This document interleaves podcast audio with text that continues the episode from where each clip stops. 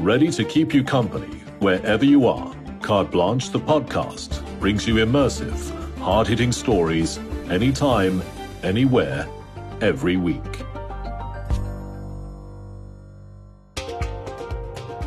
Another week, another slightly extended episode of the Whole Week Wrap with Daily Maverick and Carte Blanche. Here's what we're chatting about today. Is press freedom under attack? Why three major developments have us concerned. The reason why it's important for the public is because if this had been successful, the implication would have been huge and dire, not only for press freedom, but general access to information business leaders pull up their sleeves and put up their hand to help fix the country. And what the previous public protector interviews can teach us going into the new selection process. Turn up the volume and get ready for this week's news wrap. Welcome to another episode of the Whole Week Wrap with Daily Maverick and Carte Blanche. I'm your host, Lizanne Janse van Rensburg, and joining me today is the managing editor at Daily Maverick, Janet Heard. Janet, how are you doing? Good, thanks. A bit cold, but it's good to be out and good to see the rain. Yes, definitely. And I mean, it's it's also been lovely having a week of little to no load shedding for some. I mean, I almost don't know what to do with all of this electricity.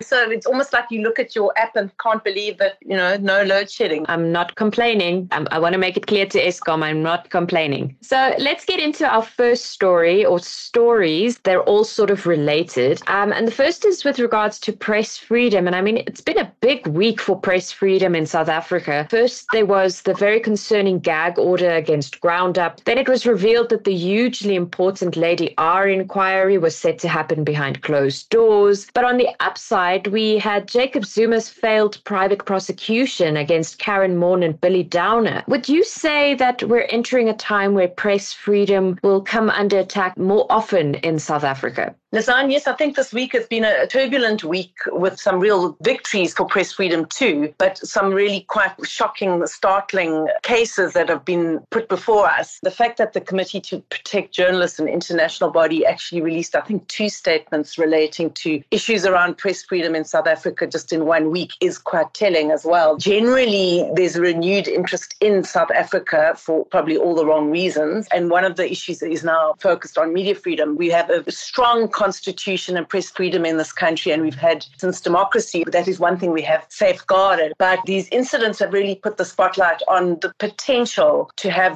this derailed. And I think the most scary for me, well, in fact, they all are. Zuma's private prosecution attempt with Karen Maughan was obviously really, really worrying, but a very big victory this week. So we can actually say it was a green shoot this week that the yes. private prosecution was turned down, and rejected. But then the Motti incident with Groundup up, you know, having to rush to court because of a secret order obtained in chambers and actually managed to get that at least lifted with the bigger case still to come. So that's still pending. But that was a big victory because that was the most chilling thing that somebody mm. could attempt to go behind secret doors and get a court order. And mm. then the Lady R secrecy, you know, first reporting on it uh, two weeks ago, there was a, a relief that this inquiry was being set up by the president. There was an initial relief that this is happening and that there would be two months to report back, and then the alert that, in fact, it's not going to be made public. That is going to be seriously challenged. I can't see it actually playing out. I do think it will be released some way or other, and I can't see any reasonable head of state not being prepared to release the findings. So we hopefully that will not be as sinister as it does sound. Mm. And I just want to take us back to the Karen Maughan, Billy Downer, Zuma matter. For those who might not understand why the judgment in Zuma's private prosecution case is so important, could you maybe summarize it for those who maybe are not grasping the gravity of this case? The case really was a simple case of access to documents by Karen about the medical records of the former president, Jacob Zuma. For years, he's been trying to stave off and prevent this arms deal case. Which has been playing out in the Maritzburg court for oh, decades virtually. So he's been using what we call Stalingrad tactics to try and prevent the case from going ahead. And so this attempt to privately prosecute it, it's fairly unprecedented in this country. So it was significant on that level, not only to privately prosecute Karen, but also the prosecutor in the case, Billy Downer. So the two cases were running, you know, they were, the two of them were together. So the reason why it's important for the public is because if this had been successful, the implication would have been huge and dire, not only for press freedom, but general access to information. And it, it, it sort of falls in the realm of what we're calling slap suits, which are mm. designed to silence journalists who are perceived to report in the public interest. So there was a broader implication for this, bearing in mind also that there was a, a campaign against Karen running on social media mm. at the same time where she was called a thing, a bitch, a lying bitch, a white bitch, a witch, a racist, a pig. You know, it went on and on and on. Terribly hurtful comments that Karen had to endure through the months when this case was pending. The chilling effect that that can have on journalism and journalists can also really reduce the level of public access to information. So there was so much at stake with this case. So it was a real, real victory in the High Court. Of course, Zuma's lawyers have said that they will challenge it and mm. take it to a higher court. But for now, it's a victory in that there was an attempt by holding the president accountable for his conduct, and, and it, it has remained now in the public domain. It was found that the, the medical records which Karen had access to were actually before court anyway. She didn't have secret documents. The documents were actually before a court. Yeah. I just want to wrap up this segment with words written by Karen Maughan on News 24 just days after the High Court judgment, which I think it really speaks to the spirit of perseverance of our journalists. And she wrote, I would like to write that despite the worst intentions of those who have harassed and threatened me, I remain unscathed. But that would not be true. I have been damaged by this. It is hard to write these words down because when I say them, they feel like an admission of failure. That by me conceding that the last nine months have made me a smaller and more battered and anxious version of myself, I will be admitting that those who tried to silence me have won, except they did not. I mean, if that's not just a summary of this entire case and what it stands for. Absolutely, Lizanne. I mean, that the column she wrote afterwards does show a degree of courage to keep on. And I think this is the wider lesson is that journalism, it's just people. Journalists are just mm. ordinary people and, and, and the chilling effect that threats and abuse can have with powerful people. We mustn't ever underestimate that. People in newsrooms are aware of how it can actually lead to self censorship. There are issues that are very real around journalism mm-hmm. that must never lose sight of the personal nature of this. And I think Karen did express that about the, the level at which she had to find the strength to push on. And I think that is a, an important part of the story and the camaraderie of journalists, and not just journalists, the public. And also, I think we need to pay a tribute to the lawyers in this case, who also really fought a good battle. Karen had the support of, of SANEF and various media freedom bodies in the case. So there was a real galvanizing effort against this attempt by Zuma to privately prosecute a journalist. A cholera outbreak, load shedding, water outages, potholes and to top it all, an economy on the edge. But the private sector has put up its hand to help find solutions and, more importantly, act. Several JSE top 40 executives have been called upon by President Cyril Ramaphosa to help tackle the country's energy crisis, rising crime, and transport issues. Janet tells us more.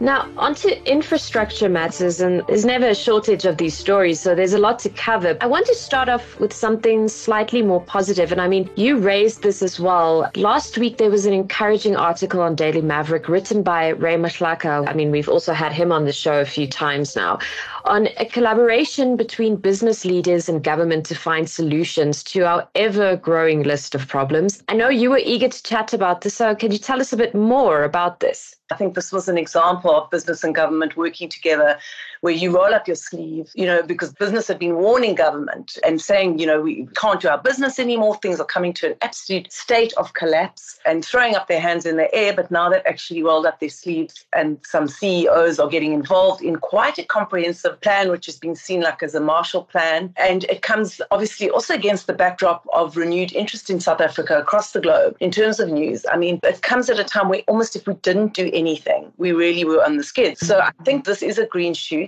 I think there's a lot of interest in South Africa at the moment. I mean, I'm just noting that the BBC program Hard Talk has had Julius Malema and Fikile Mbalula on in the last weeks, and then this week had Jonathan Shapiro, the cartoonist. So it just shows you how the focus is everyone in the globe is actually looking to South Africa. Can you actually pull yourselves out of this situation? Obviously, the war in Europe is one of the big issues that have brought it into focus. But our need to sort out our infrastructure against the backdrop of Frank Chikane, who's running the Integrity Commission of the ANC, actually saying he doesn't want to live in a, a gangster state and he is going to make sure that the ANC pulls itself out of this downward slide as well. And that was very strong comments by Frank Chikane that's on a party level. So I think we are seeing signs of recognizing it's upwards or the, or the downward trend is really going to be perilous. So we've got to roll up our sleeves and get going. So that business plan, I think, is a very interesting, it's very complicated plan. It's, you know, got a lot of work streams, how they're going to deliver structural reforms. It's around load shedding, crime and corruption and infrastructure, very key sectors of South Africa which can help to pull us right. And obviously, load shedding is one of the biggest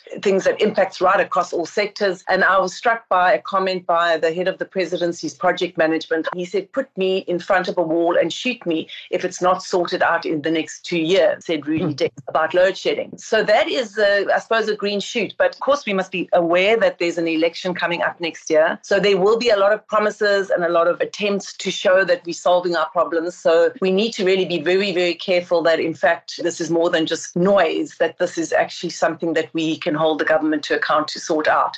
So the spirit of the CEO intervention, well, it's not only the CEOs, it's business generally, but also including CEOs who have been very critical of the government now actually saying we've got to sit up and we will try and join forces to tackle the crisis. It's along the lines of what happened during the COVID pandemic, where government and business joined up, and it was a successful project of working together. Just as suspended public protector Busisiwe Mkhwebane was set to answer some difficult questions in her ongoing Section 194 impeachment inquiry, the process was once again marred by delays and wild accusations from Mkhwebane's continuous insistence on the recusal of committee chair Qubudile Dyantyi to allegations of bribery leveled against the late Tina Joemat Pettersson. It was yet another start-stop week. And as Mkhwebane's term is set to end in October, Janet has a few words of wisdom to the ad hoc committee tasked with finding our new public protector.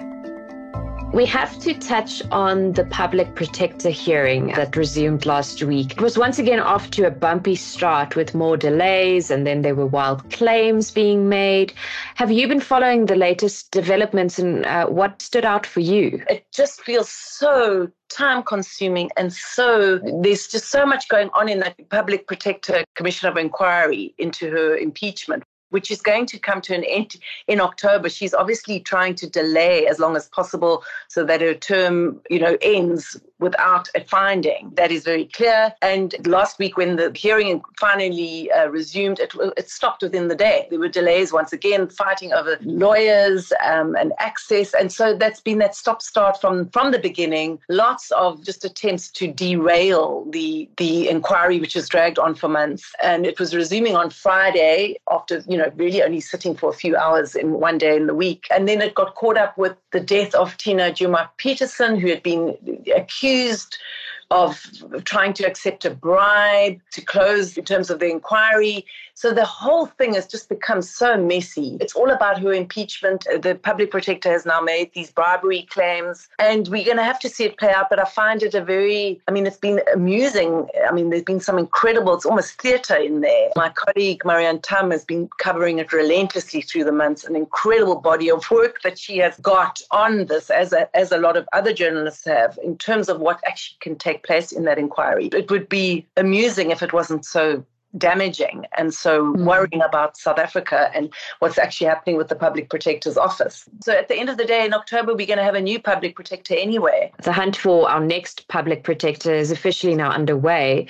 Do you think the ad hoc committee will be more vigilant about who they appoint in this vital role? Yeah, I'm, I'm just wondering how this all impacts the committee's approach in appointing the next public protector.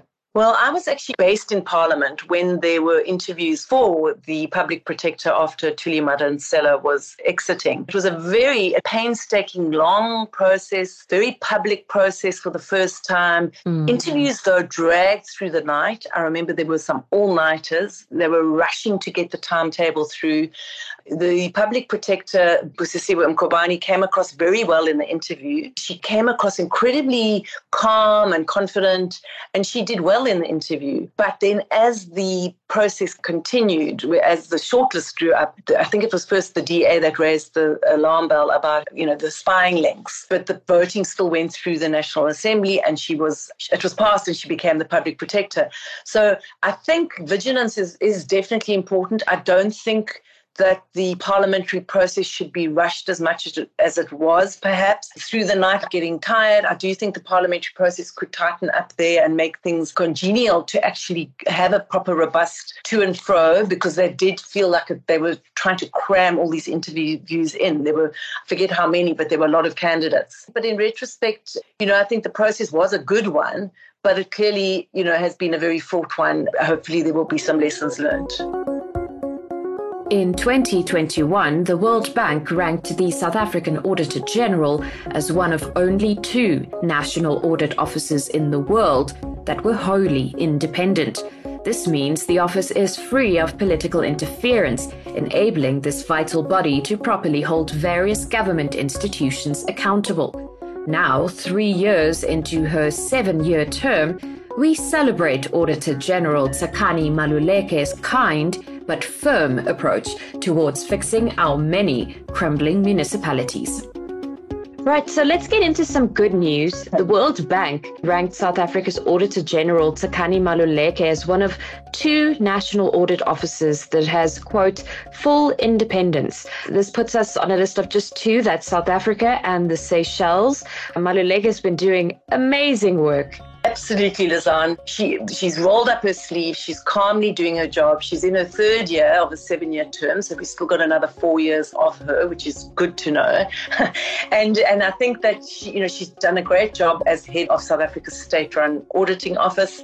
The fact that it was recognised by the World Bank, I think in 2021, she's only shown to be even greater. She's gone on to deliver audit reports and she re- delivered them in the last two weeks. Obviously, she's doing a really tough job, and sadly, she's doing, an, in some ways, the outcomes of her work are very, very worrying.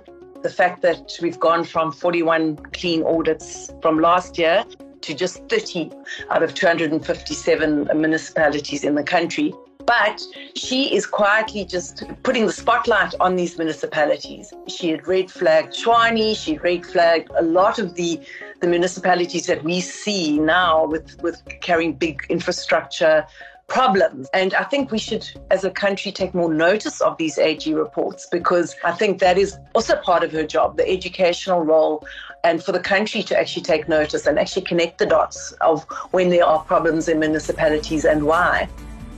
That's it for today's show. Thank you so much, Janet, for joining me. It's been lovely chatting to you. Thank you, Lizanne. Awesome. Have a lovely week ahead. Cheers. And that's a wrap.